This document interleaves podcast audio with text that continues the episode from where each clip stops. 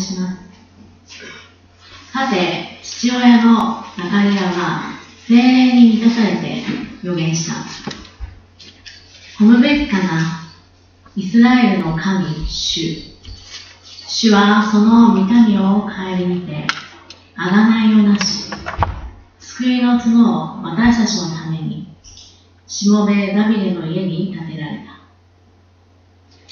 からその聖なる預言者たちの口を通して語られた通りに、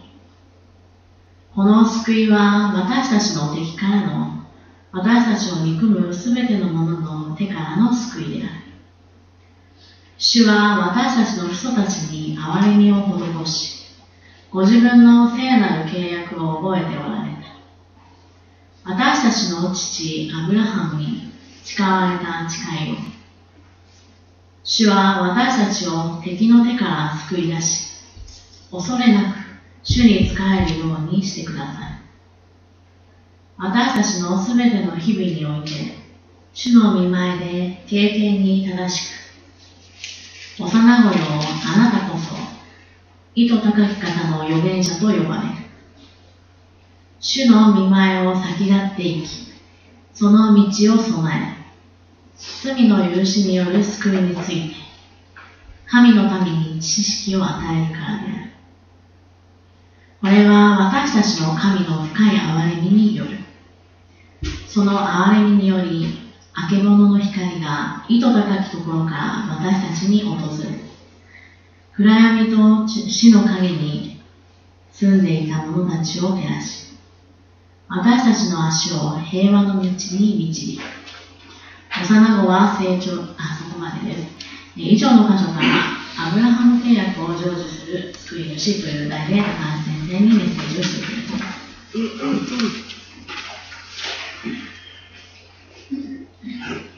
この話があるんですけども、世界銀行のデータによればですね、日本の年間企業率、いわゆる会社を起こすっていうですね、その比率は、えっと、OECD 先進諸国の中で最下位だということですね。えっと、国際的企業家調査ではですね、日本の18歳から64歳の人口のうち、企業活動を積極的に行っているのはたったの1.9%という結果が出ている。一方、現在アメリカではですね、8人に1人、11.9%、日本の6倍以上があの会社を起こす企業活動に従事している。世界の自動車産業の父と呼ばれるヘンリー・フォードは何度も失敗しながら現在のフォードを立ち上げましたけどもこう言ってます。失敗はより賢くやり直すためのチャンスに過ぎない。日本ではですね失敗は一族両党一族労働に及ぶ不名誉と見られるその背景にですね主にある冒険を称賛する文化と目立つことを避け社会の調和を大切にする文化の違いがあるかもしれません。旧約聖書の物語はイスラエルの不従順と失敗の歴史です。しかし主はアブラハムとの契約の上にイスラエルを自業自得の破滅から何度も救い出し最後にイスラエルに救い主を送り新しい神の民を創造し神の民を全世界に広げてください聖書には神の永遠の救いの宮座が記されていますそれが分かるとき失敗の恐れから解放され主の招きに応じて明日に向かって冒険の歩みをする勇気が湧いてきますその鍵はアブラハム聖書の話はとにかくアブラハムから神の民が始まった。いうことが中心それにしてもですね、ルカの福音書の最初、イエス様の誕生について語る前にですね、ルカにおいては、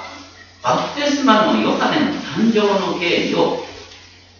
神殿での祈りから始めて詳しく描いてどうしてなのか。それは多くの人がですね、ここにサムエルの誕生との類似を見る。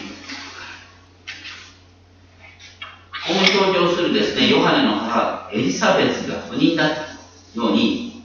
サムエルのお母さんのハンナも子供が生まれなくて悩む。主の宮で祈っていた。そしてサムエルは大きくなってからダビデに油を注いで王に任じた。このバプテスマのヨハネもイエスにバプテスマを授けますけれども、それはイエスをダビデの子として油注ぎをするという意味がある。そしてダビデの子となったイエスはエルサレム神殿の滅亡を告げ、十字架と復活によって新しい霊的な神殿を建てられた。そして今、私たちは皆、ダビデ王国の民とさ。かこう感覚がわかんないと思うんですが、ね、新しいダビデ王国の私たちが民とされている。その始まりは主の宮での礼拝である。皆さんの人生にもですね、様々な悲しみが起こるでしょう。しかし、キリストの王国はすでに始まっていて、そしてそれは完成に向かっている。だからいろいろあるけども、大丈夫なんだよ。ですね。ここに登場するですね、ザカリアは、主の神殿に入って香を焚くという務めを果たしています。神殿のですね、姿勢上を仕切る幕の前で、祭司一人だけが入ることができる場でですね、あの、こうされていたんですけれども、この時、ね、神様は長い間沈黙しておられた。旧約の最後の預言者マラキの時からですね、400数十年が経っていた。しかも、この時にね、あった神殿っていうのは、外はとてもゴージャスなんですけれども、肝心のものがなかった。何がなかった契約の箱がなかった。契約の箱がないのを神殿って言えるんだろうか。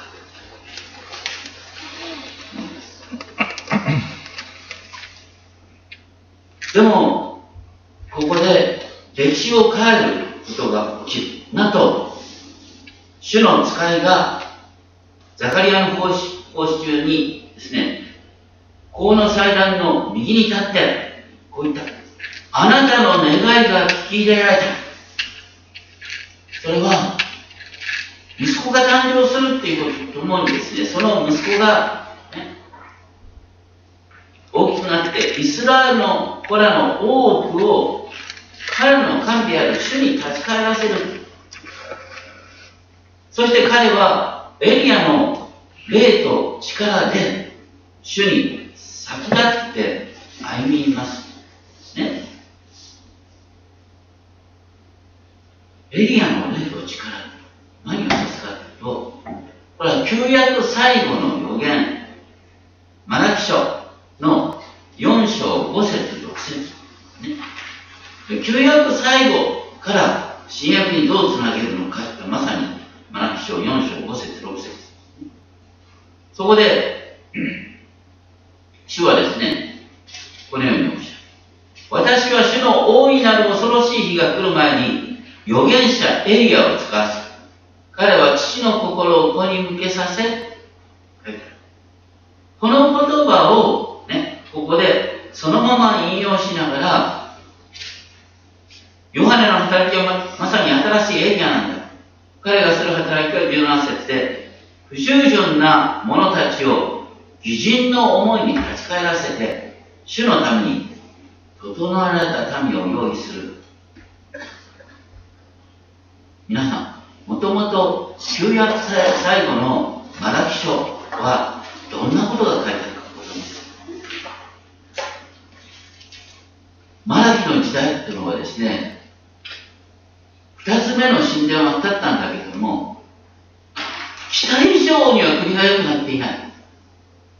しかもなんか横暴な奴らがどんどん栄えていって、真面目に神様を礼拝している者がなんか貧しいいうような格差が生まれた社会。そういう中で、マラキ3章15節神に使えるのは無駄だ。悪いことやったって、神を試みても罰を免れてるじゃないか。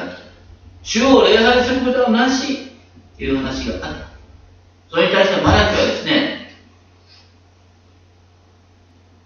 主の命令を忠実に果たしてごらんなさい。あなたの人生は変わるから。で特にですね、一番強く訴えたのが、10分の1献金をきちんとなさいという話だね。お金は大切だから。それにおいて信仰をきちんと明確に表明してごらんなさい。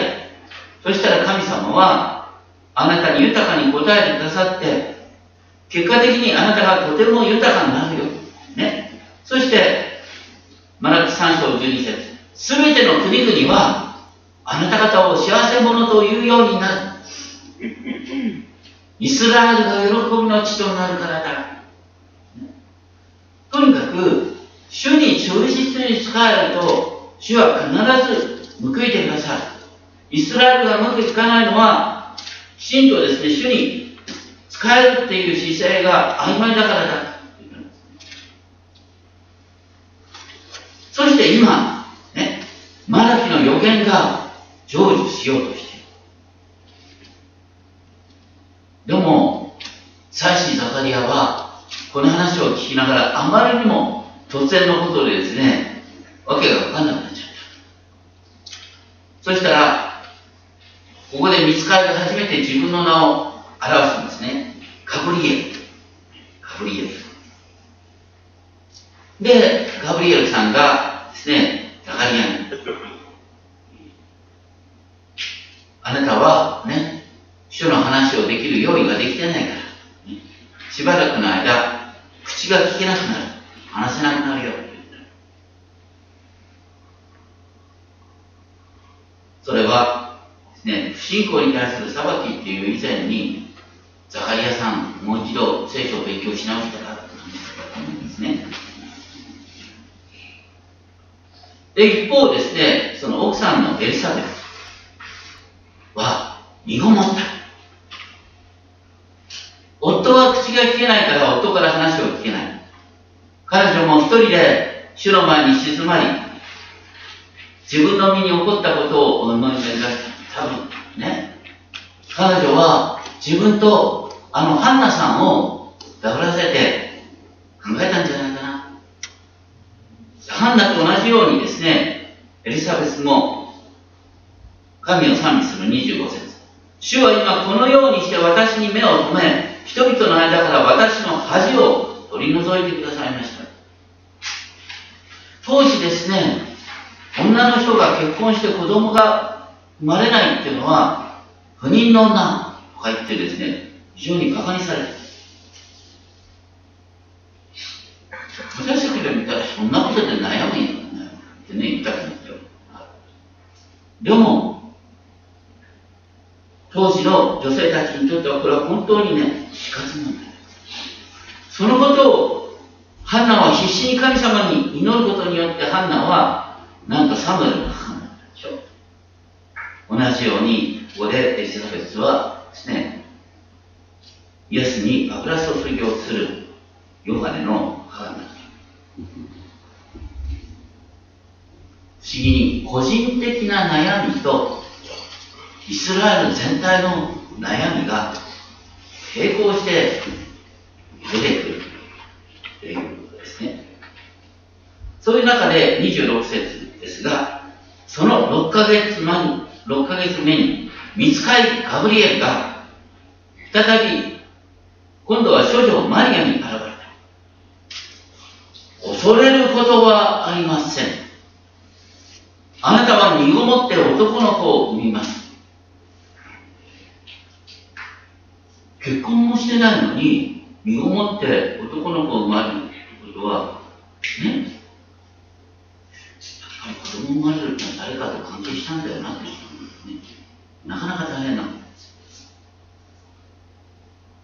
当時は石打ちの刑に相当する罪を犯したと見られるところが彼女はガブリエさんルさんのですね語る言葉にじっと耳を傾け続けるすると見つかりはですね生まれている生まれてくるこの名をイエスとつけなさいイエスっていう名前は、ヘブル語にすると何て言うのかご存知？イエスっていうのは、ヘブル語にすると、ヨシュア。ね？ヨシュアっていうのは、イスラエルの民をですね、約束の地に導いた人でしょ？だから、イエス様がヨシュアだってことは、ね、新しいヨシュアは、私たちを、ね、新しい神の国に導き入れてくださる指導者だっていう意味が込められます。その子は大いなるものとなり、意図を高き方のことを呼ばれるまさに。神の子と呼ばれる。神である主は、彼にその父、ダビデの王位をお渡りになる。彼は常しえにヤコブの家を治め、その支配に終わりはありません。という、主ないこ。れは何の予言が成就するってことですか？ね。先週やりました。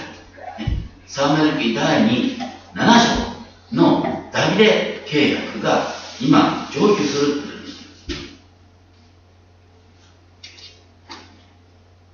マリアさんは、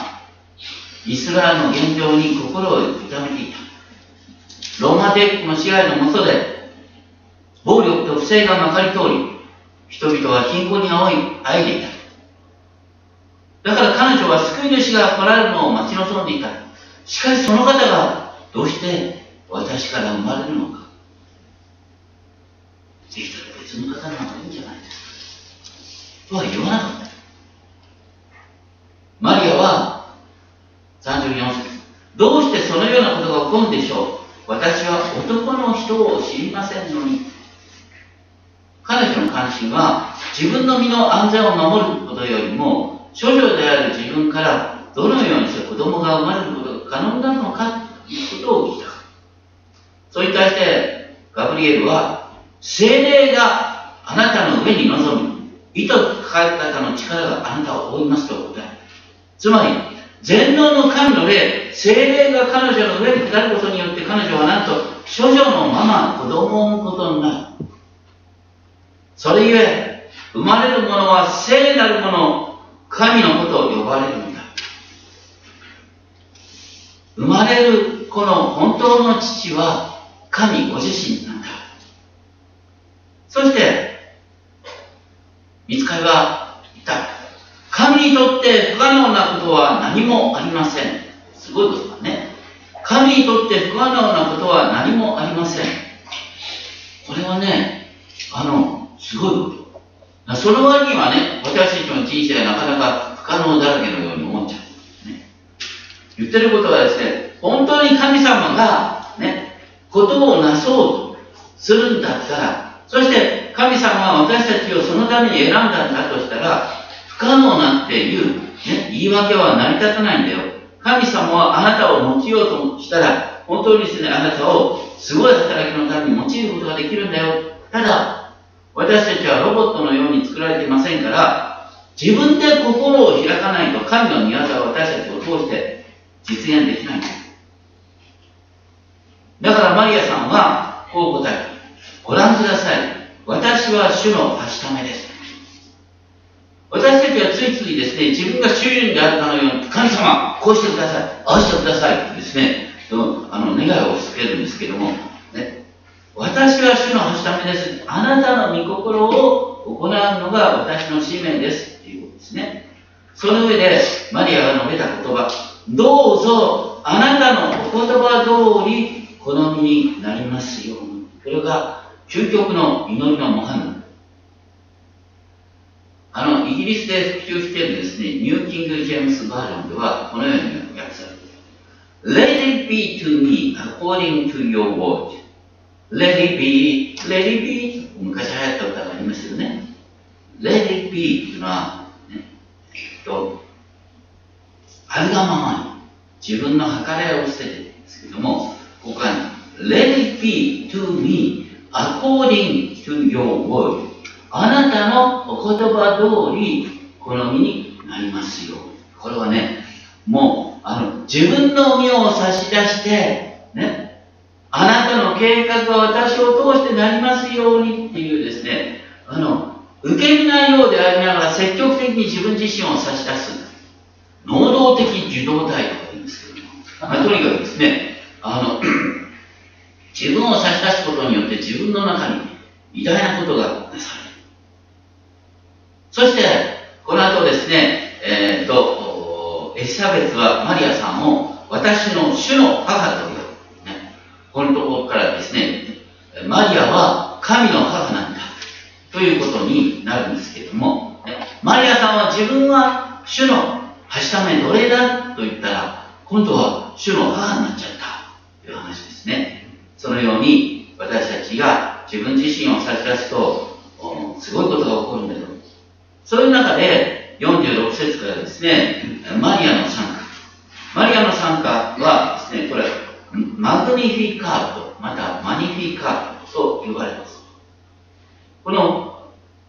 Magnificat っていうのはラテン語なんですがですね、これを英語流に言うと magnify magnify というのは、ね、大きくする。ね。神の御名を称えるっていう。私の魂は、私の霊は、主を magnify する、称える。で、ね、私じゃなくて、主を称える。それは、主はこの癒しい橋ために目を留めてくださったから。主が目を留めてくださった。これから、確かに、ね、ただ今でさ、まだ結婚もしてないのに、ヨセフは分かってくれるかなね、いろんな不安がわーっと来るんだけども、でも、主は私に目を留めてくださった。だから、主は最終的に全てのことを導いてくださるんだ。だから、ここで言う、今から後、どの時代の人々も私を幸いなものと思うでしょう。力ある方が私に大きなことをしてくださったからです。そういう中で、マリアさんは49節、50節で、ね、続けて、主の力、主の清さ、主の憐れみに目を向けながらですね、こういう、主は高ぶる者を一らし、低い者を高く上げ、植えた者を良い者で見したらしさ、富む者を追い返される。神様を逆転をなさってくださるんだよ。大切なのは神の御業に身を出せばいいんだ。しかもマリアはですね、主はそのしもべ、イスラエルを助けてくださいましたと、まず断言する。それはですね、自分が運行を通して、ダビデ王国の祝福を再興してくださるということを知ったんけども、この54節、55節はですね、こんな風にも訳すことができますけども、主が憐れみを忘れずに、私たちの父祖たち、アブラハムとその子孫たちに永遠に語られた通りを行ってください。ね、主は憐れみを忘れないでですね、アブラハムに約束したことを実現してくださる。アブラハムに神様が約束してくださったことのですね、中心っていうのは、まあ、何度もアブラハムに対する神様の約束出てきますけども、その最後っていうのは何かというとですね、アブラハムがイサクを捧げたときに、神様がアブラハムに保証してくださったことが、創世紀22章の17節、18節ですね。神様はアブラハムにこうおっしゃった。あなたの子孫を大いに祝福し、空の星、海辺の砂のように大いにいます。あなたの子孫は敵の面、敵の門を打ち取る、勝ち取る。あなたの子孫によって、地のすべての国々は祝福を受けるようになる。それは、目に見えるダビデ王国をさらに超えた神の国の実現。当時のユダヤ人はですね、自分たちがローマ帝国から独立できることを待ち望んでいましたけども、アブラハム契約の核心はですね、ローマ帝国の支配者たちさえも、アブラハムの子孫の前に貫いて、それによって祝福を受けるということですね。当時の人々はダビデの国がね、もう一度できたら、私たちは、ね、繁栄を享受できるんだって、自分たちの小さな国のことしか考えてなかったんですけども、アブラハム契約って何かっていうとですね、アブラハムの子孫が、ね、神様の素晴らしさを分かち合って、そして世界中の人々が、ね、イスラエルの神、ヤハウェを崇めるようになること。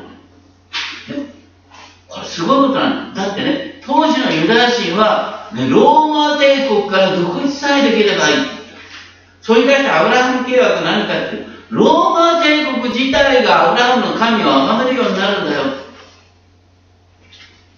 実際にね、この時から300年後に、ね、ローマ皇帝がイエス様の前にひざまずくわけでしょ。あなたの神は小さすぎるですね。本当にですね、アブラハム契約の中心っていうのは、一番最初に言われたのは創世記12章3節ですけども、地のすべての部族はあなたによって祝福され、これがアブラハムに与えられた永遠の契約ですね。もう一度言いますよ。聖書に書いてあるストーリーとは何かというと、神様は一人のアブラハムを、ね、導いて、一人のアブラハムから世界中の人々を神の民にしていくっていう歴史なんだ。それがアブラハム契約。どうして自分の国のことばっかり考えるのか。ね、敵の国をやっつけたら繁栄するって話じゃないんだよ。そして、57節さて、月が満ちて、エリザベスは男の子を産んだ。人々はですね、当然ながら、生まれる子にですね、あの、ザカリア・ジュニアみたいな感じで、それで名前を付けようところが、お母さんは意外にもですね、ヨハネという名を主張した。それはヘブル語でヨハナ、主は恵み深いという意味で、別に珍しい名前ではないんですけれども、要するに、ザカリアから生まれる息子がですね、祭司の後を継ぐかと思ったら、それを超えた働きをするっていうことを、この名前の中に込められている。ザカリアさんは、どうするって周りの人から聞かれてですね、なんと、言葉は言えなかったから字を書いた。その子の名はヨハネ。書いたら、その途端ですね、直ちにザカリアの口が開かれ、舌が解かれ、物が言えるようになって神を褒めたたえた。だからね、9人のエリザベスに子が生まれ、しかも子が生まれる前から神様が名前を指定してたっていうことを聞いたら、周りの人が、この子は何というすごいことをするのかって思った。それは当然です。だって、ね、サムソンが生まれる時も、サムエルが生まれる時も、ね、国の女の人が産んだんですけれども、名前の指定はなかった。だから、ね、ヨハネさん生まれる前から名前が指定されてたことはすごい。そういう中で、68節から79節ですね。これは、ザカリアの参加。さっきは、マリアの参加、ママニフィカ。ね。今度はザカリアの参加はですね、ラテン語で、ベネディクトゥス。ホムべきかな？ベネディクトゥス。で、それはザカリアは精霊に満たされて予言したものです。その中心は何かというと、イスラエルの神、主が、その見た目を顧みて、贖いをなしてくださった。顧みるっていうことは、ね、訪問するっていう意味があるんですね。そして、贖いっていうのは、代価を払って人を奴隷状態から解放するっていう。この帰りにあがなうっていうのはですね、イスラムの歴史の中で、このように予言されていた。イザヤ書52章の8節ですけれども、ですね、あの、どうしてエルサレムが廃墟となるかなったかというと、エルサレムの神がエルサレムから離れておられた。だから神様がもう一度エルサレムに戻ってくる必要がある。そのことが、イザヤ書52章8節でこう言われる。主がシオンに戻られる。そして聖なる身腕を表される。それによってイスラエルは再びですね、外国の奴隷状態から解放される。これかつてイスラエルがエジプトの奴隷状態から解放されると同じですね、イスラエルの解放が生まれる。かつてイスラエルが奴隷状態から解放され、ダビデのもとで大きな国を作ることができたと同じように、今、ね、主がシオンに戻ってきて、そしてイスラエルの民を奴隷状態、ローマ帝国の奴隷状態から解放して、そして神の民を創造してくださる。で、そのためにダビデの家に救いの角を立てる。69節。角ってのは力と勇気の使命。だからダビデの家系から力強い指導者が現れて救いを実現してくださる。で、それは全部聖なる預言者を通して語られていたことだ。で、70節にある。それはサムエルとかイザヤの預言が成就するということですけれども、その救いは、まずこう書いてある71節。イスラエルの敵、すなわち私たちを憎む全てのものの手から解放することとして出てくる。そして続けて72節で、主は私たちの祖たちに憐れみを施し、憐れみを施すっていう言葉は、さっきのマリアの参加の中心が、主は憐れみを忘れないで、主は憐れみを覚えておられたってことと同じですね。主は憐れみを施してくださって、で、この72節ではですね、その言葉が、ご自身の聖なる契約を覚えておられたと言い換えられる。だから、憐れみを忘れない、または憐れみを覚えているっていうことと、契約を覚えて、契約を実行してくださるっていうことは同じこと。そしてその契約とは、私たちの父、アブラハムに誓われた誓い。これね、すごいこと。アブラハムに誓われた誓いを神様は実行してくださる。それが救いなんだよ。ね、最初から言ってるように、とにかく救いとはアブラハムに対する契約を神様が成就してくださることなんだ。そしてここで、なんとその契約の内容がですね、意外な形で表現される。74節主は私たちを敵の手から救い出し、恐れなく主に使えるようにしてくださる。敵の手からの救いってのは、さっきのね、創世記22章に出てきたアブラハム契約では、あなたの子孫を大いに祝福し、あなたの子孫は敵の門を勝ち取るってアブラハムに約束されていた。でも、そこでは続けてですね、こういう書いてあった。あなたの子孫によって地の全ての国々へ祝福を受ける。だから、アブラハムが敵に打ち勝つことができるのは、敵を奴隷化するためではなくして、ね、敵さえもですね、アブラハムの神を恐れ、敬うようになるっていうのが救いなんだ。そして、75節ではですね、このザカリアの3から75節では、主に仕えるっていう生き方がこう解説される。私たちの日々の生活において、主の見前で経験に正しく。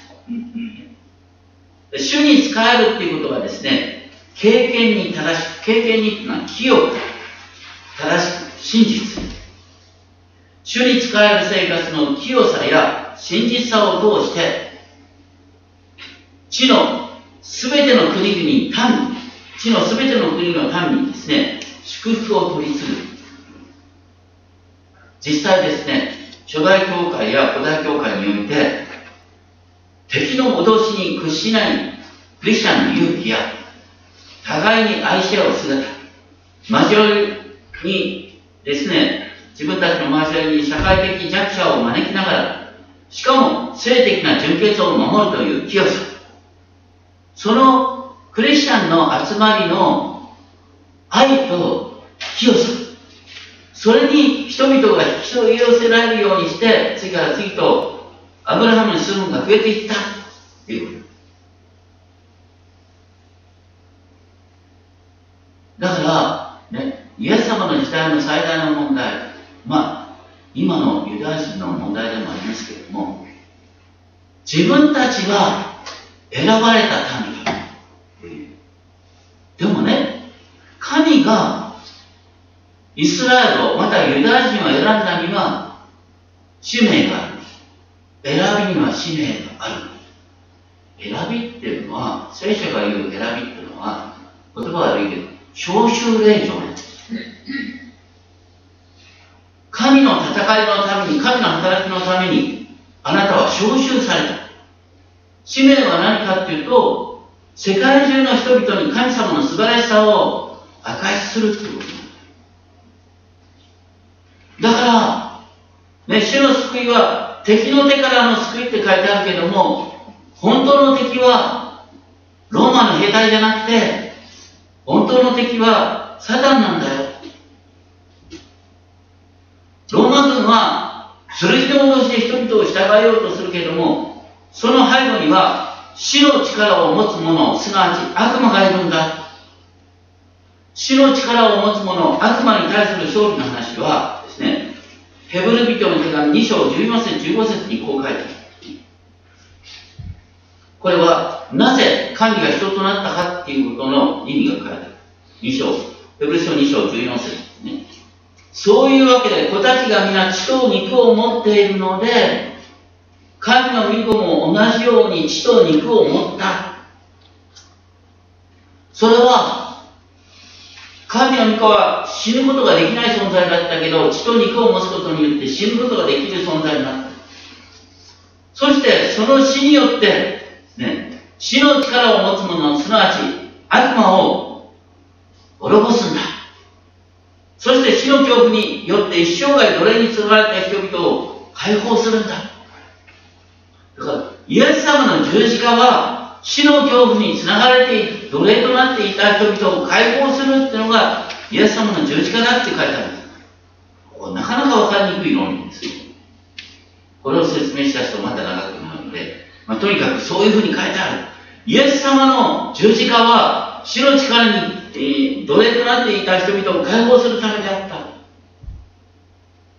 で、実際にね、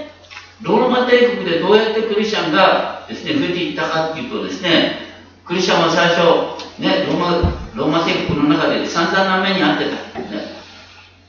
野獣の餌にされたようなこともあった。でも、ね、初代教会の信者たちが死の脅しに屈することなく、すでに永遠の命を生きているっていうかっこよさの上に人々が信じた。もともとですね、証っていう言葉はですね、殉教と同じ意味なんだ。証ってこんな風に成功しましたよって私たちのイメージあるでしょ？でももともと証っていう言葉は主のために命を捨てる殉教が証の原点なんだ。それは殉教する様を見た人が、あこういなと思うんじゃなくて、かっこいいなと思うんですよね。日本の場合はね、このね、日本の江戸時代の迫害はね、全然ね、かっこよく見せないっていうね、すごいね、もう本当に日本人か賢いっていうか、迫害の仕方が世界一流なもんだから、もう順調がかっこ悪くなっちゃって、そして人々が信じることができなかったんですね。でも、もともとは殉教っていうのは主の、主にある命を破壊する場だった。とにかくですね、この、もともとのね、さっき言った、ね、神様はエルサレムに戻ってきて、ご自身の聖なる身腕を表してくださるっていうのが、イザヤ書に書いてあるって言ったでしょ？イザヤ書52章8節9節に書いてある。主がご自身の聖なる身腕を表すっていうのはどこに現れるかっていうと、その直後、イザヤ書53節、イザヤ書53章、イザヤ書53章って言ったら皆さん何ですか？こう苦難のしもべの予言でしょ？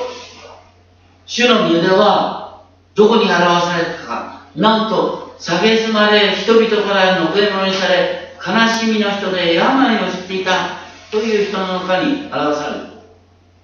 そしてその方がそのような惨めな姿になったのは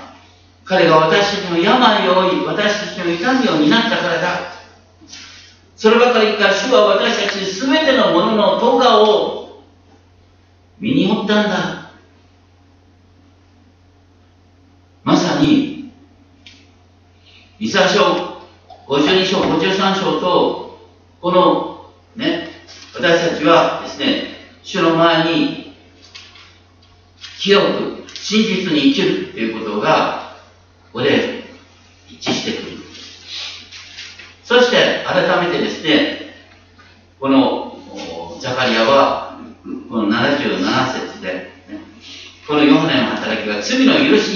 について、神の民に知識を与える。まさに、この苦難のしもべの予言を言うようになることですね。面白いのは、あのバプテスマのヨハネは、ね、神殿の礼拝から生まれて何をした人々をですね、ヨルダン川に導いてヨルダン川で洗礼を施すってことをした。普通はね、神の民としてやり直すっていうのは、当時の感覚で言ったら、エルサレム神殿に権限を持ってですね、礼拝をする、それによって新しくやり直すってのは当時の常識だったんです。ところがヨルダン川に行って水浴びたら、そこからまた新しい味があるっていうのはこれ不思議なんです。これはどういうことかっていうと、要するに神殿ができる前の原点に立ち返ろうと。契約の箔もないような、ね、神殿じゃなくて、そうじゃなくて神殿が立つ前の状態に、神様はイスラエルを憐れんでくださった、その原点に立ち返ろうっていうのが、バプテスマのヨハネなんで。原点に立ち返るってことは何かっていうと、ダビデ王国の本質は何かっていうと、ね、さっきね、述べましたようにですね、あの、75節にあったように、私たちの全ての日々において主の見前で経験に正しく、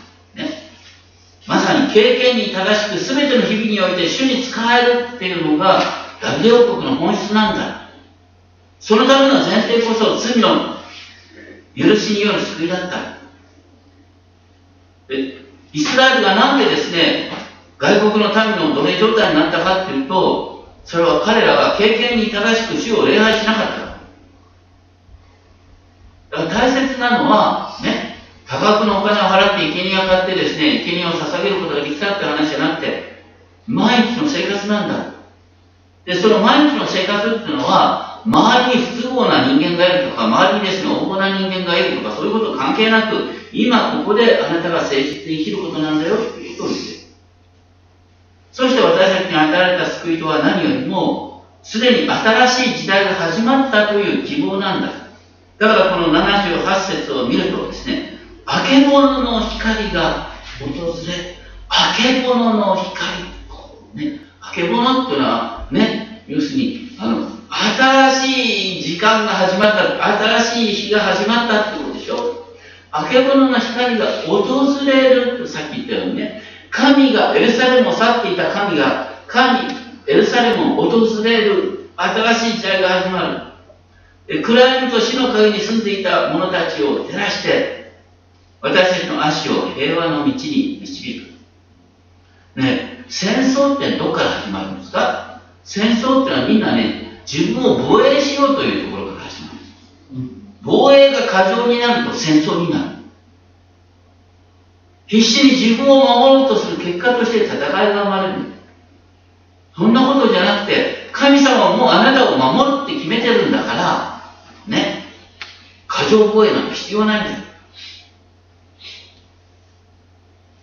もうすでに新しい時代が始まって、あなたの目の前にいろいろ不都合な現実が出てくる。それは何かというと、神様はね、すべてを支配していながら、あえてあなたをね、成長させるために訓練を与えている。困難は祈りの母、試練は信仰の父。というふうに言われている。困難は祈りの母、試練は信仰の父。私たちは困難とか試練に遭うたびにですね、祈りを覚え、そして信仰を成熟させていく。だから神様は分かってて、あなたに適度な苦しみを与える。それを通して、あなたがより深く祈ることができるようになって、成長するんだよ。イエス様の時代のユダヤ人たちは、ローマ帝国の支配から独立したダビデ王国の実現を待ち望んでいた。しかし聖書が描くダビデ王国というのはね、今ダビデのストーリーをずっと読んできてお分かりになったと思いますけれども、もうダビデさんは言うと散々な目にあってるんです。そういう中で、ね、あの詩篇の歌を作ったんです。ね、ひどい目に遭えば会うほど素晴らしい歌が生まれてくる。で、そういう中で、本当にですね、試練の中で、ダビデは主を礼拝するっていうですね、生活を作り、そして主を礼拝するっていうですね、礼拝を、ね、形を作った。それがエルサレム神殿になっていったわけでしょ。大切なのは、エルサレム神殿の形よりは、いうダビデが作った支配そして、アブラハム契約とは何かっていうと、ね、アブラハムから始まる主の民、私たちはアブラハムの子孫なんですよ。ユダヤ人たちはアブラハムの子孫じゃなく、私たちは本当に霊的なアブラハムの子孫なんです。そしてアブラハムの民が世界中に広がっていくというのが神様の計画。それは当時は軍事力によって圧倒するなんていう誤解をしてたためがあるそうじゃない。私たちは清い生き方と正しい生き方によって神様の素晴らしさを明かしていく。天のお父様、聖書の予言がアブラハム契約の成就として理解されることを感じます。この中心点を理解することこそが救いを理解することである。私たちの目の前にはいろんなことが起こります。しかしすでに私たちはアブラハムの子孫とされています。神の民とされています。神の愛のうちに生かされています。ですから、私たちを襲うあらゆる試練、困難は、すべて神の民を成長させるための神様の計画であることを感謝します。どうかいつでもどこでもあなたの御業を喜びながら生きることどうか神の平和をこの地に広げてそのために願わくは私たちをお持ちください。尊き主、イエスキリストにお願いします。